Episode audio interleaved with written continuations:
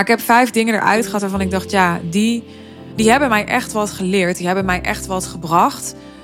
Die, ja, die hebben echt mijn kijk veranderd of mijn houding veranderd. Hoe ik in het leven sta. En die wil ik graag met je delen. Dus dat ga ik doen.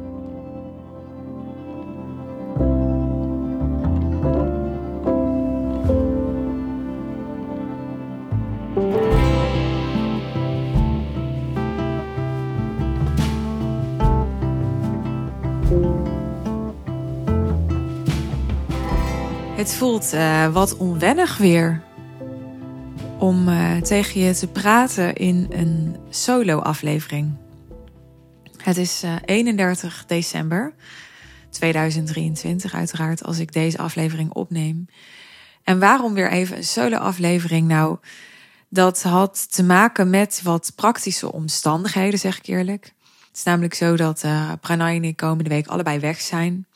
Wij wilden niet de eerste aflevering van het nieuwe jaar al ver van tevoren opnemen. Want we vonden het mooier als die gewoon actueel was. En uh, als we de jaarwisseling dan ook daadwerkelijk achter de rug hadden. Maar om ja, op 8 januari te kunnen publiceren. Wat ik uh, ja, had toegezegd aan jullie. En wat ik had toegezegd aan mezelf en aan elkaar en zo. Dus ik vind het dan dus blijkbaar lastig om dat uh, aan te passen was het gewoon wat praktischer om een aflevering alleen op te nemen nu dan uh, ja, ergens komende week waar wij op een plek zitten waar we niet onze microfoons bij ons hebben en ja, waarbij er waarschijnlijk niet op tijd de mogelijkheid is om de aflevering te bewerken, te produceren voordat die online komt. En dus zei ik tegen Pranay, zal ik het gewoon weer eens doen? Zal ik dan een solo-aflevering maken? Dat kan hij mogelijk ook wel een keer doen. Als jullie dat leuk vinden. uh, wie weet, wie weet. Ja, dat hebben we nog niet besloten. Maar in ieder geval ben ik er vandaag alleen. En waar ga ik het dan met je over hebben? Nou, ik heb mijn uh, grote zwarte boek. Niet het grote rode boek van Sinterklaas, maar het grote zwarte boek. Um, Waar ik van september zag ik, 18 september ben ik begonnen. Tot um, ja, de laatste bladzijden zijn uh, ergens van december. 10 december of zo. Even kijken hoor. 7 december. Ja, je kan maar precies zijn, hè, nauwkeurig zijn. Heb ik daar uh, aantekeningen in gemaakt. Ik schrijf hele journals vol. Uh, bij de sessies die ik heb met Pranay, maar ook soms gewoon, ja, uiteenzettingen die ik met mezelf heb. Soms maak ik wel eens um, aantekeningen op basis van een podcast die ik hoor. Of um, nou, er staan in dit boek trouwens ook gewoon uh, to-do-lijstjes in. Ik uh, doe alles door elkaar. Ik heb wel eens gedacht, ja, het is toch beter om dat uit elkaar te trekken. Maar nee, ik heb gewoon één, ja, één notitieboek bij me. Die sleep ik het hele huis door, overal mee naartoe. En, en daar schrijf ik gewoon alles in op. En voor mij werkt dat het beste, heb ik gemerkt. En ja, er, er zit zoveel uh, goud in. Dat ik dacht, ja, ik pak dat er gewoon bij. En ik haal daar vijf uh, lessen uit. Vijf inzichten uit. Die ik afgelopen jaar, maar dus eigenlijk vooral afgelopen kwartaal. Uh, vanaf september heb gehad. Uh, dus misschien niet helemaal waar afgelopen kwartaal. Want ik heb dus dit opgeschreven in het afgelopen kwartaal. Maar dat wil niet zeggen dat ik daar niet eerder al mee bezig ben geweest of dat het nieuw voor me was.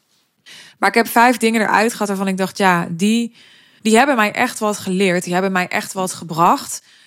Die, ja, die hebben echt mijn kijk veranderd of mijn houding veranderd. Hoe ik in het leven sta. En die wil ik graag met je delen. Dus dat ga ik doen. Je zult ze ook uh, wel herkennen, overigens, van de content die je eerder hebt gehoord in uh, deze podcast.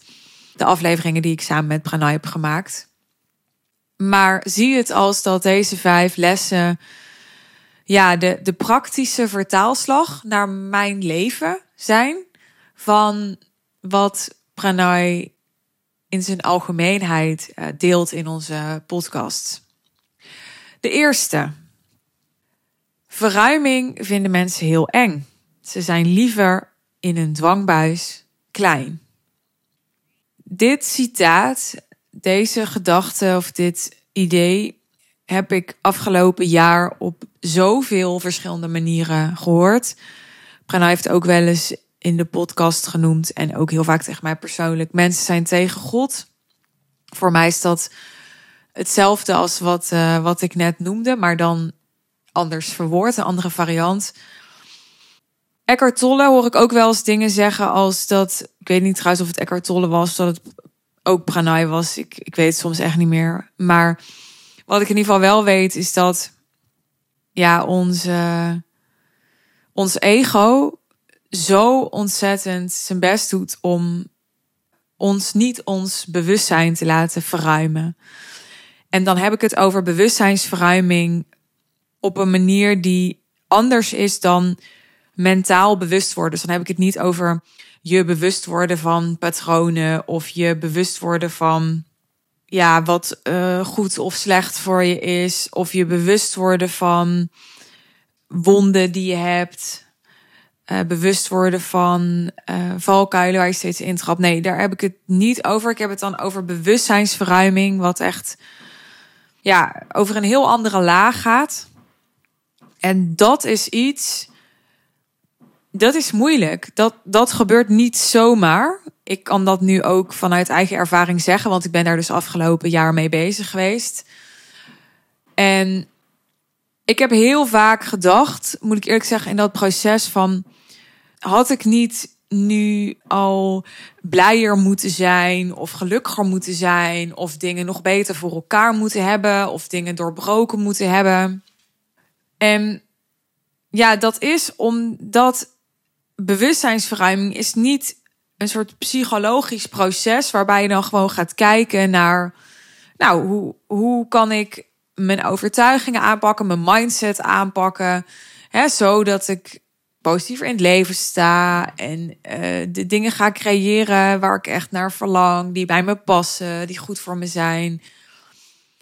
Nee, bewustzijnsverruiming is gewoon best wel een. Um, ja, ik, ik wil het dus niet zwaar maken. Ik wil er niet labels aan hangen die.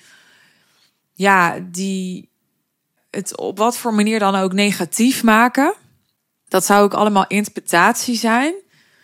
Maar ja, bewustzijnsverruiming is, is iets wat, wat echt op een andere laag zich afspeelt dan het blijer zijn of zo. Het gaat over echt in de diepte gelukkiger, succesvoller en vervulder zijn. Waar we het natuurlijk vaker in onze podcastafleveringen over hebben gehad. En dan haal ik even Lao Tse aan, die zegt: bestendig zijn is gelukkig zijn. Dat draait heel erg om bestendigheid. En dan ook weer niet bestendigheid op een, ja, op een rationeel niveau of op een oppervlakkig niveau. Dus niet bestendigheid als in, ja, nu huil ik minder, dus ik ben meer bestendig. Of ik gedraag me stabieler, dus ik ben meer bestendig. Nee, bestendigheid echt op zo'n niveau dat je, dat je in de diepte, in je innerlijk, veel minder tot nauwelijks nog fluctueert. Wat niet wil zeggen dat je je persoon nooit meer verdrietig kan zijn of nooit meer blij kan zijn, wat er geen verschil meer in zit of zo. Ik bedoel, je wordt dus niet een robot. Maar er is een constante. Er is een constante. Er is een staat van zijn. Er is een middelpunt, zoals Pranay dat noemt. En daarin vind je de bestendigheid en daarmee waar geluk. Maar dat gaat dus niet over oppervlakkig geluk. En daarmee is het best wel een verwarrend proces soms, vind ik. Omdat ik, als ik voor mezelf spreek, dus best wel vaak het gevoel heb gehad alsof het aan de oppervlakte anders moest zijn, terwijl ik tegelijkertijd in de diepte wel degelijk transformatie ervaarde. Nou, even terugkomend op de eerste les die ik met je wilde delen. Het eerste inzicht. Ik herhaal hem nog even. Verruiming vinden mensen heel eng. Ze zijn liever met een dwangbuis, ze zijn liever met een dwangbuis klein. Dit hele gegeven is heel belangrijk om je bewust van te zijn als je echt diep wil transformeren. Dit betekent heel erg veel. Het betekent veel voor jouzelf. Hè? Dus het betekent heel veel meer er bewust van te zijn dat ook jij, in ieder geval een deel van jou, er zal een deel van jou zijn dat zich geroepen voelt tot groei en transformatie. Dat is waarschijnlijk ook waarom je nu aan het luisteren bent. Maar er zal ook een deel van jou zijn. Ik denk wel dat je dit herkent. Ik in ieder geval wel. Ik zei het nog in onze laatste afgelopen podcastaflevering. Waarom ik? Weet je, ik, er is ook iets in mij wat het verlangen heeft om heel erg normaal te zijn binnen de perken, aan de maatstaf te voldoen, erbij te horen. En op geen enkele manier af te wijken, zelfs niet als dat heel positief is. En dat is dat stuk wat ook mij met een dwangbuis uh, klein wil houden. En ik heb me daar afgelopen jaar ontzettend op getest gevoeld. Ja, vooral in relaties kom je dat natuurlijk heel erg tegen, want daar wilde ik heen gaan. Het is niet alleen iets wat geldt voor jouzelf, maar het is uiteraard ook iets wat geldt voor je hele omgeving. In de breedste zin van het woord, voor iedereen. Dus dat betekent dat je tegenkomt in hoe bijvoorbeeld, dat is meer van een afstand, online mensen reageren op jouw content. Het is goed om je er bewust van te zijn dat mensen vanuit dat vertrekpunt op jouw content reageren. Maar het geldt ook voor je partner, het geldt ook voor je ouders, het geldt ook voor, nou ja, misschien je kinderen, zal ook een beetje van hun leeftijd afhangen. Het geldt ook voor je vrienden, het geldt ook voor uh, je medewerkers, nou ja, voor iedereen dus. En natuurlijk zal er wat verschil in zitten. De een is wat, wat rijper dan de ander. Maar de mensen die echt heel erg rijp hierin zijn en die echt los zijn van de angst voor die verruiming, die zijn wel gewoon echt heel erg schaars. dus het is ja niet voor niks dat ik uh, met Pranay ben gaan samenwerken. Terwijl, dit is misschien uh, interessant om te zeggen, er was een oud klant van mij en die zei tegen mij echt zo van wow, dat jij met iemand bent gaan samenwerken, dat, uh, dat heeft me toch wel verrast. Nou, dat geeft aan dat ik, ik was echt best wel anti samenwerken. En dit moet ik even nuanceren. Natuurlijk niet samenwerken in de breedste zin van het woord, maar dat ik echt zo gelijkwaardig als duo me zou positioneren. Ik kan me niet voorstellen. Ik zeg niet dat het uitgesloten is, maar ja, ik kan me echt bijna niet voorstellen dat ik dat met iemand anders had gedaan of zou doen als met Pranay. En ik ja, heb dat met hem aangedurfd, maar het is niet eens een kwestie van aangedurfd. Ik heb er eigenlijk niet eens bij nagedacht. Het is gewoon, het was gewoon zo uh, natuurlijk kloppend. Hierom, omdat ik voelde van er zit alleen maar heel erg veel waarde in om ook op die manier en in die relatie en verhouding tijd met hem door te brengen, samen te werken. Omdat ja, ik er duizend procent van overtuigd ben dat hij uh, mij niet klein houdt. Integendeel. En bij iemand anders, hoe goed zijn of haar bedoelingen ook zijn. En hoe slim iemand ook is. En hoe ja, gul en ruimdenkend iemand ook is. Is dat echt anders? Is dat echt anders? Vanwege dit vertrekpunt. Dus het is niet een soort schop tegen de wereld. Maar het is gewoon realisme geworden voor mij verruiming vinden mensen heel eng. Maar dat ze het eng vinden, wil niet zeggen dat ze er niet aan gaan. Niet iedereen gaat er aan en niet iedereen in hetzelfde tempo op hetzelfde moment. Maar er is wel degelijk animo voor. Daarom groeit de groep ook van mij en Pranay bijvoorbeeld. Omdat mensen het wel willen. En daarom luister jij nu naar deze podcast ook. Dus mensen willen het wel, alleen niet iedereen zal ja, in dezelfde mate zijn of haar angst kunnen overwinnen en op dit moment kunnen overwinnen. En uh, dat is helemaal goed. Dat is ook niet iets om te veroordelen of om uh, ontmoedigd door te raken. Het is um, ja, iets om compassie voor te hebben. Ik hoop dat het je compassievol maakt over jezelf, maar ook, om je, maar ook over je omgeving. Maar naast compassievol het ook ja, je helpt om te kiezen voor goed gezelschap. Ook een citaat van Pranay is vermijd slecht gezelschap. Dit moet je allemaal nuanceren en relativeren, want uh, dit soort uitspraken zijn nooit absoluut. Je hebt altijd links en rechts. Yin en yang. Hebran heeft het ook vaker uitgelegd in de podcast. Ja, ons denken is, is lineair en is duaal. Dus denkt in, in ja of nee. Maar als je helemaal los bent, no mind, dan denk je eigenlijk in cirkels. En dan is het dus altijd ja, maar nee. Of nee, maar ja. En zo is dit hiermee ook. Van vermijd slecht gezelschap. Wil natuurlijk niet zeggen dat je eh, niet zou moeten omgaan met mensen die onbewust zijn. Of uh, dat je niet zou moeten omgaan met mensen die uh, ja, heel angstig zijn. En tegelijkertijd ook weer wel. Het, het kost wel iets. Het kost wel iets. En ja, afhankelijk van je verlangens en je strategie en ook uh, je wil. Hè, dus wat heb je ergens voor over? Ja, kun je ervoor kiezen om, um, om iets anders doorslaggevend te laten zijn dan die angst of dat onbewustzijn. Ik ga naar uh, de tweede. Mensen eren je om hetzelfde als waarom ze je afmaken. Toen ik deze echt tot me door kon laten dringen en hoorde, toen viel er best wel veel op zijn plek voor mij. Waarom? Omdat ik iemand ben die. Ja, het is een beetje ongemakkelijk om dit te zeggen, maar. Ja, ik denk dat er veel mensen zijn geweest in mijn leven op bepaalde momenten die mij op een bepaalde manier bewonderden. En niet allemaal even grote mate. En uh, ja, als ik daarop terugkijk, dan heb ik dat ook nooit zo super serieus genomen. Als in, ik heb, ik geloof niet dat ik ooit daardoor zeg maar naast mijn schoenen ben gaan lopen of ben gaan denken um, dat ik beter was dan een ander of zo. Dat, dat zo heb ik dat niet ervaren. Maar er is wel iets anders waarmee ik een soort van de mist in ben gegaan. En dat is dat ik er een beetje naïef over ben geweest.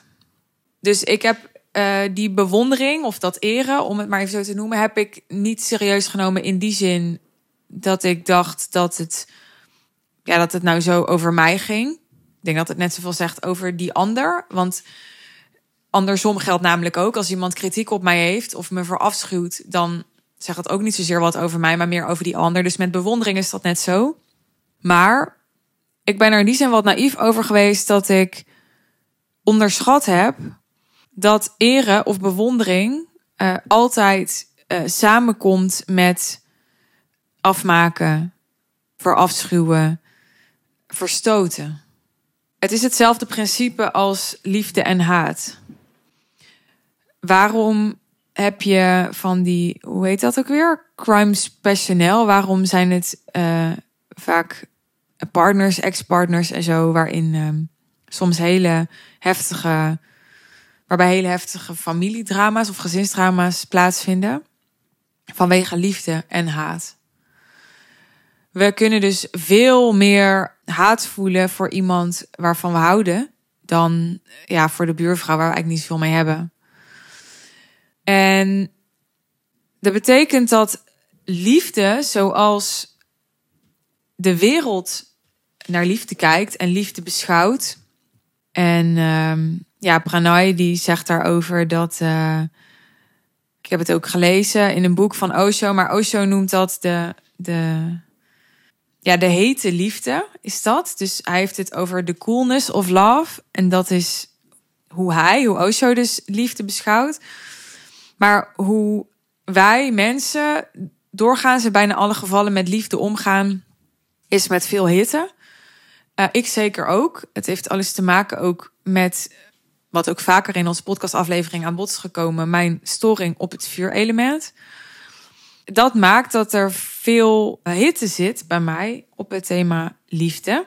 Het is wel uh, minder geworden.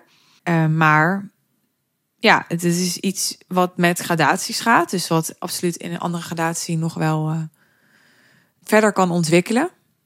Maar even terug naar mensen eren je om hetzelfde als waarom ze je afmaken.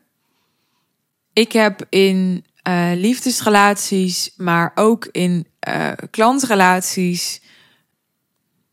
Ja, ik zit even te denken of ik het ook in, in vriendschappen of in ander soort relaties heb meegemaakt. Nou, in ieder geval, ik herken heel erg dat de uh, mensen die op een bepaald punt het meest ja, fan van me waren of het meest tegen me opkeken.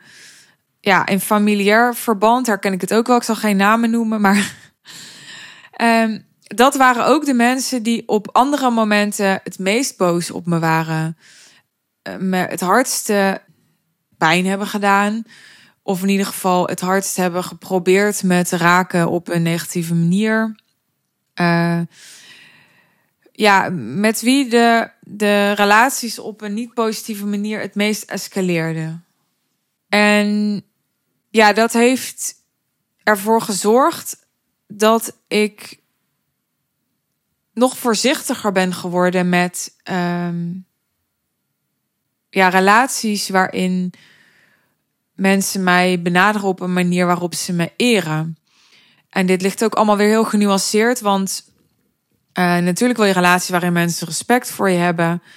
Uh, en ook waarin ze je ja, op een gezonde manier bewonderen om wie je bent. Maar wel uh, helemaal vanuit gelijkwaardigheid en niet vanuit aanbidding. Het is maar net welk woord je eraan geeft. zijn allemaal ja, maar woorden waar iedereen zijn eigen interpretatie aan geeft. Maar ik denk dat je het nuanceverschil wel kunt voelen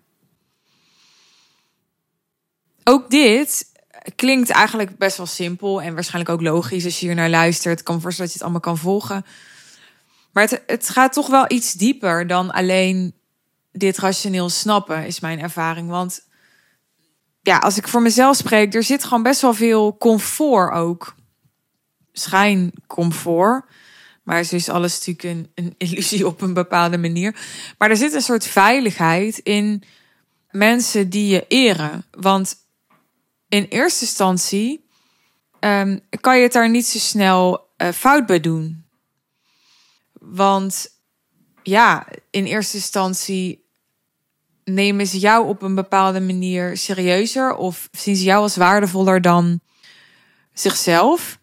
Dus stel, um, ja, jij hebt een standpunt en die ander heeft een standpunt, dan uh, zul je ze niet zo snel verliezen of zo, omdat jij een ander standpunt hebt en zij dan zeggen: Nou, maar dat past niet bij mij, dus ik neem verantwoordelijkheid voor mezelf. En nee, dit zijn relaties waarin, uh, ja, die, die snel comfortabel en veilig kunnen aanvoelen, maar die ook snel uh, manipulatief kunnen worden en een machtsstrijd. En die machtsstrijd die brengt me bij de derde les of het derde inzicht. En um, die gaat ook over relaties. Je hebt liever dat die ander gelukkig is dan dat jij je zin hebt. Ik heb best wel geworsteld met deze.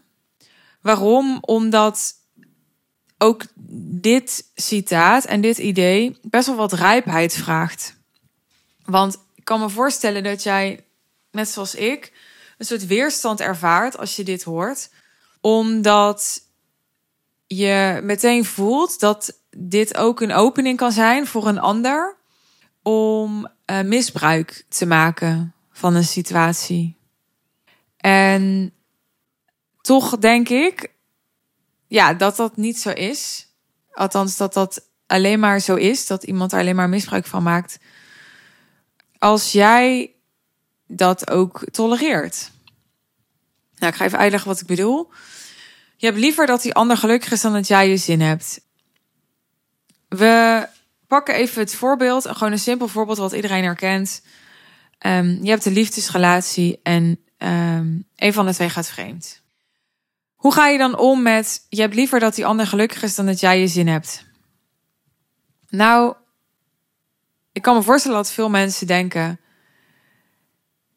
oké, dus um, hij of zij wilde graag met iemand anders naar bed en ik had daar moeite mee, maar ik moet dan nu maar uh, parkeren dat ik daar moeite mee heb, want um, ja, als die ander maar gelukkig is en het gaat niet om mijn zin.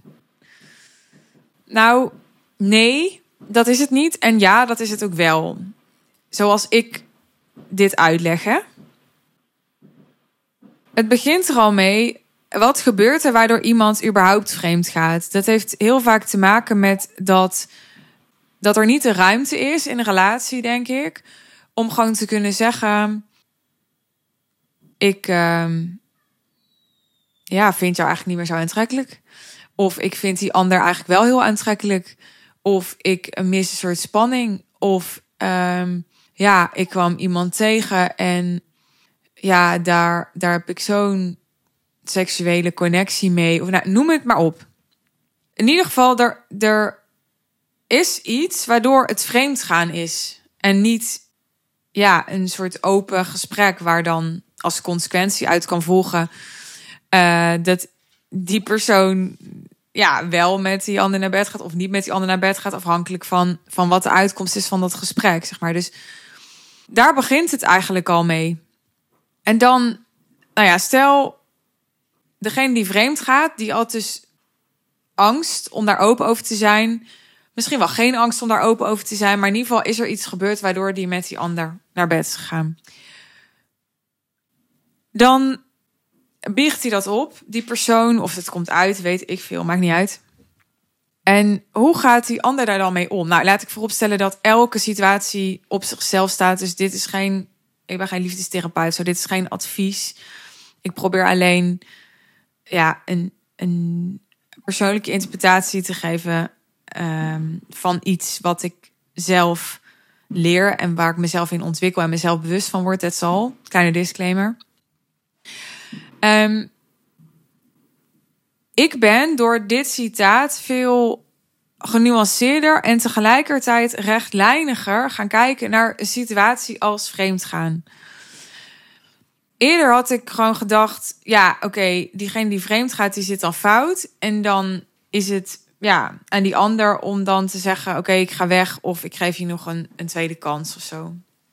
Nu denk ik, nee, er is een een gezamenlijke verantwoordelijkheid voor de openheid om het ja, over ook ongemakkelijke onderwerpen waar die ander het niet over wil hebben, liever, eh, om het daar wel over te hebben. Gezamenlijke verantwoordelijkheid is altijd een beetje risky, want ja, wat als jij dat wel wil en uh, die ander die, die trekt dat niet, bijvoorbeeld het blijft een gezamenlijke verantwoordelijkheid of jullie het er samen over kunnen hebben. Alleen, uh, ja, als jij bij iemand bent die het niet trekt om het te hebben over onderwerpen die voor jou eigenlijk wel belangrijk zijn om open over te zijn, dan is dat stuk natuurlijk wel jouw verantwoordelijkheid dat jij dan toch voor die relatie kiest of in die relatie zit. Het hele idee, je hebt liever dat die ander gelukkig is dan dat jij je zin hebt, werkt denk ik alleen als je, terwijl je dit leeft, uh, geen concessies hoeft te doen aan je hart en je behoeftes en je, je waarde, je kernwaarde. En dit is wat, dit is de nuance die nog wel eens verloren gaat. Want het klinkt mooi en het klinkt ook heel liefdevol. Maar ja, iets wat natuurlijk net zo goed waar is, is dat um, de liefde voor een ander niet ten koste zou mogen gaan van jezelf.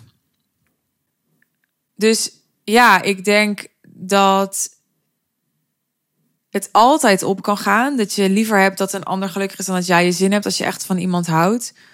Maar ik denk dat dat, een, dat het ook kan betekenen dat je daardoor uh, meer afstand moet hebben van iemand. Om niet jouw eigen geluk uh, te laten ondermijnen. Wat is mijn persoonlijke les geweest als het gaat om dit citaat? Nou, ik had iets meer opgeschreven nog, of iets meer onderstreept voor deze podcast dan alleen. Je hebt liever dat die ander gelukkig is dan dat jij je zin hebt. Namelijk, de volgende zin stond er ook nog achter. De ontferming gaat voorbij seksuele liefde, relatie of vangen. Jouw ding brengen en niet rekening houden met de ander. Ik ben ik en ik ben niet bang om jou te verliezen. Dit is de nuance bij je hebt liever dat die ander gelukkig is dan dat jij je zin hebt. Dit kun je alleen maar praktiseren als je bereid bent om die ander te verliezen. Want als je niet bereid bent om die ander te verliezen en je gaat doen wat die ander gelukkig maakt in plaats van dat jij je zin hebt, dan ja, stel die ander, ik ga even een extreem voorbeeld noemen. Stel die ander zegt ja, nee, maar uh, ja, ik word er heel gelukkig van om uh, inderdaad tien keer per week uh, buiten de deur te seksen. Ja, dat wil natuurlijk niet zeggen dat jij dan maar moet zeggen: Oké, als jij dat gelukkig maakt, dan. Hè, dan nee, dus dat is, kan een voorbeeld zijn van een situatie waarbij je zegt: Oké, als jij dat gelukkig maakt, dan moet jij dat doen. Maar dan kan ik niet bij jou zijn, want dat is niet uh, de relatie die mij gelukkig maakt. Dus het, het, het is zo belangrijk om allebei je eigen kleur te blijven. En ik heb het nu over een liefdesrelatie, maar dat geldt ook in een werkrelatie en elke andere relatie. Verantwoordelijkheid te nemen voor jezelf. Niet rekening te houden in hoe jij je opstelt of wat jouw mening is zo met die ander. Um, dit is natuurlijk ja, ook weer genuanceerd. Want als je uitgaat van het principe: je hebt liever dat die ander gelukkig is dan dat jij je zin hebt, ja, dan hou je rekening met die ander. Maar je gaat niet ja, op voorhand al opschuiven in wat jij wil zeggen, in wat jij wil doen, in wat voor jou belangrijk is, in omdat je op voorhand al rekening houdt met die ander. Nee, jij bent jij. Jij geeft uiting aan wie jij bent, wat voor jou belangrijk is, wat jij wil. Die ander, die reageert daarop vanuit zijn of haar eigen kleur, eigen persoon. En vervolgens heb je een open gesprek over wat je daarmee doet. Wat er heel vaak gebeurt, is dat de een rekening houdt met de ander, de ander rekening houdt met de een we weten natuurlijk allemaal uh, Nivea, niet invullen voor een ander, maar het gaat nog verder dan invullen. Ik weet nog dat Pranay op een bepaald moment tegen mij zei: uh, Jij laat je manipuleren door mij. Ik zei: Ik laat jou manipuleren door jou. wat is dat nou weer? Weet je wel? Zo van: Ik was me daar helemaal niet bewust van. Um, maar toen ging hij mij laten zien dat ik um, bijvoorbeeld ik kan dit wel delen, dit is echt zo gebeurd. Omdat hij natuurlijk zo teruggetrokken leeft en zo ritmisch leeft en zo ja, bezig is met zijn sadhana, zijn spirituele beoefening. Had ik wel eens dat ik hem wilde appen vanuit een, een enthousiasme of een verbinding willen maken of ja, spontaniteit. En dat ik dat dan niet deed, omdat ik dacht, ja, dan stoor ik hem. En ik maakte daarin eigenlijk ook onbewust zijn tijd en zijn leven en zijn beoefening en belangrijker dan mijn, ja, vrije expressie, zou je het kunnen noemen. Dus ik ging rekening met hem zitten houden Totdat ik me dus hier bewust van werd. En ik dacht van, wauw, ja, ik, ik dacht eigenlijk dat ik in mijn ongegeneerdheid, Pranay heeft het vaak over mijn ongegeneerdheid, hè, dat ik juist, ja, best wel me autonoom gedroeg, zonder heel erg bezig te zijn met wat andere mensen vinden of denken. Maar eigenlijk ben ik dus, um, ja, zeker in relaties die me dierbaar zijn, onbewust aan het invullen. In dit geval was het gewoon invullen.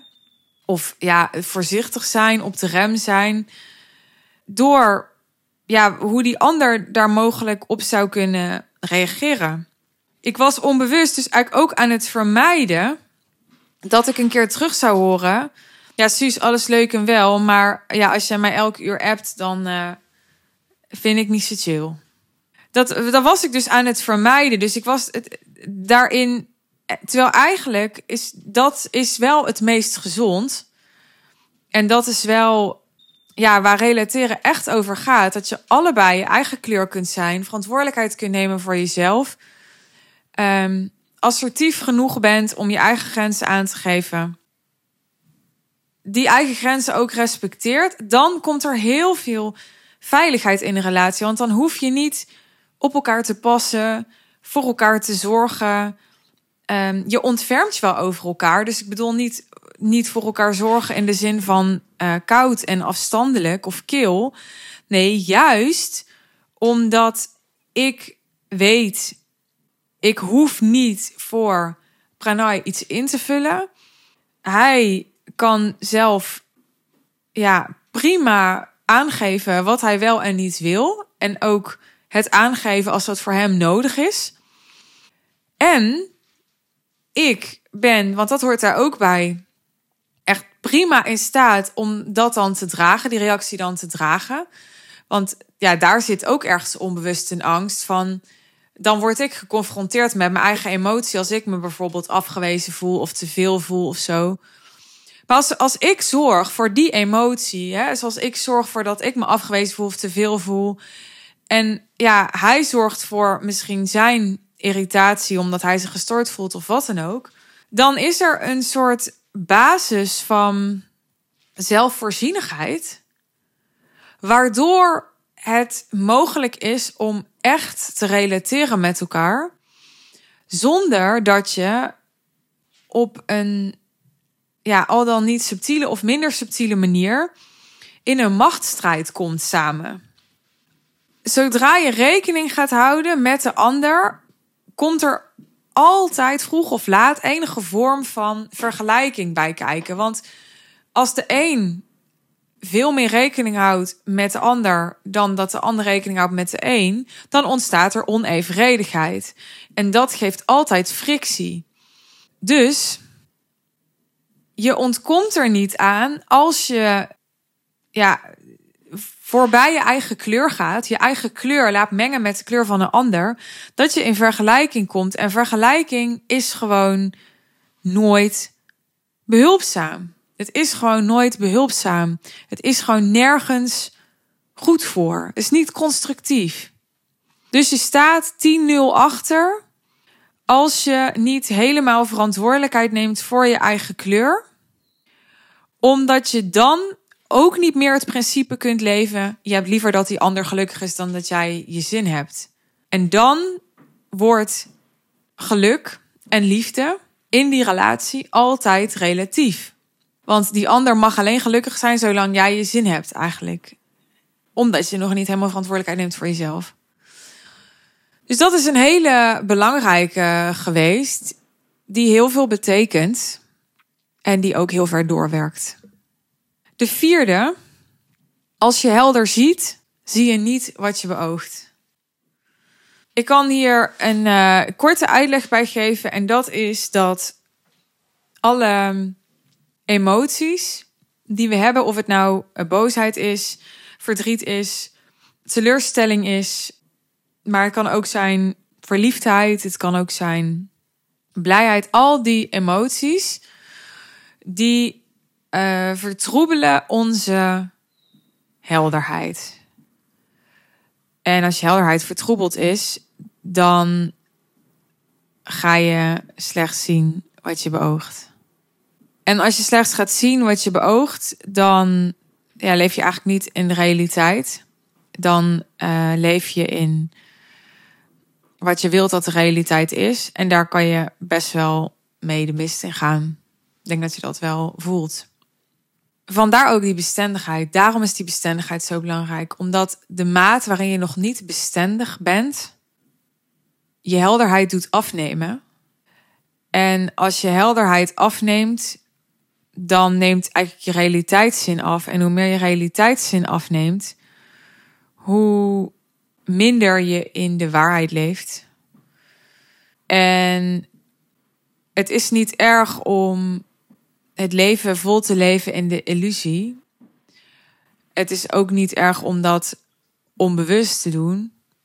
Maar ja, het heeft wel een prijs. Want overal waar geen bewustzijn op zit, um, is er meer identificatie en dus meer lijden.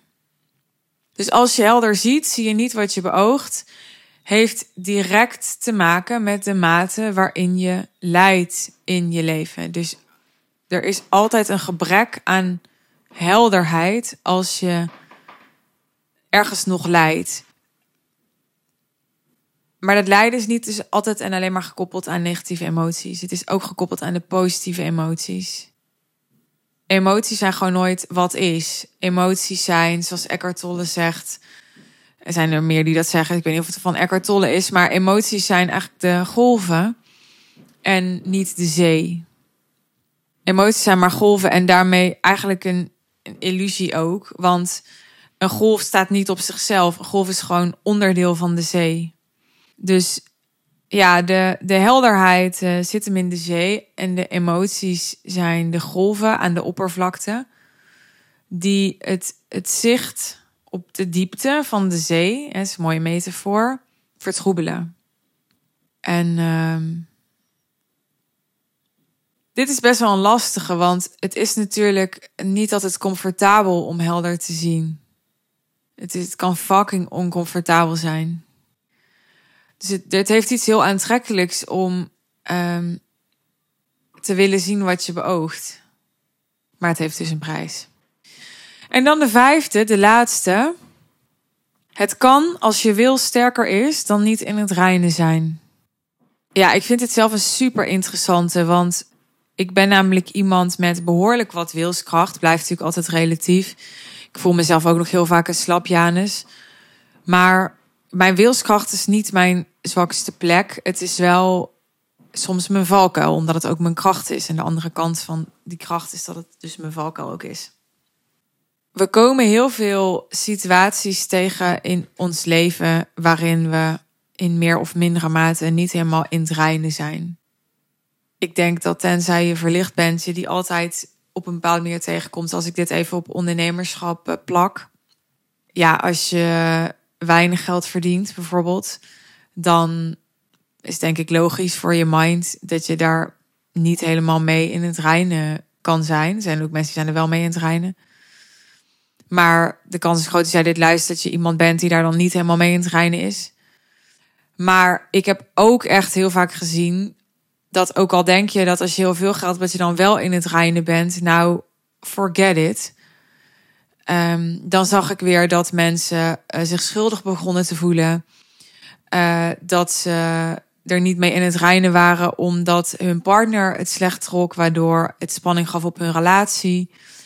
Uh, ze gingen meer verdienen dan bijvoorbeeld hun ouders ooit hadden verdiend, waardoor er systemisch van alles begon te rommelen.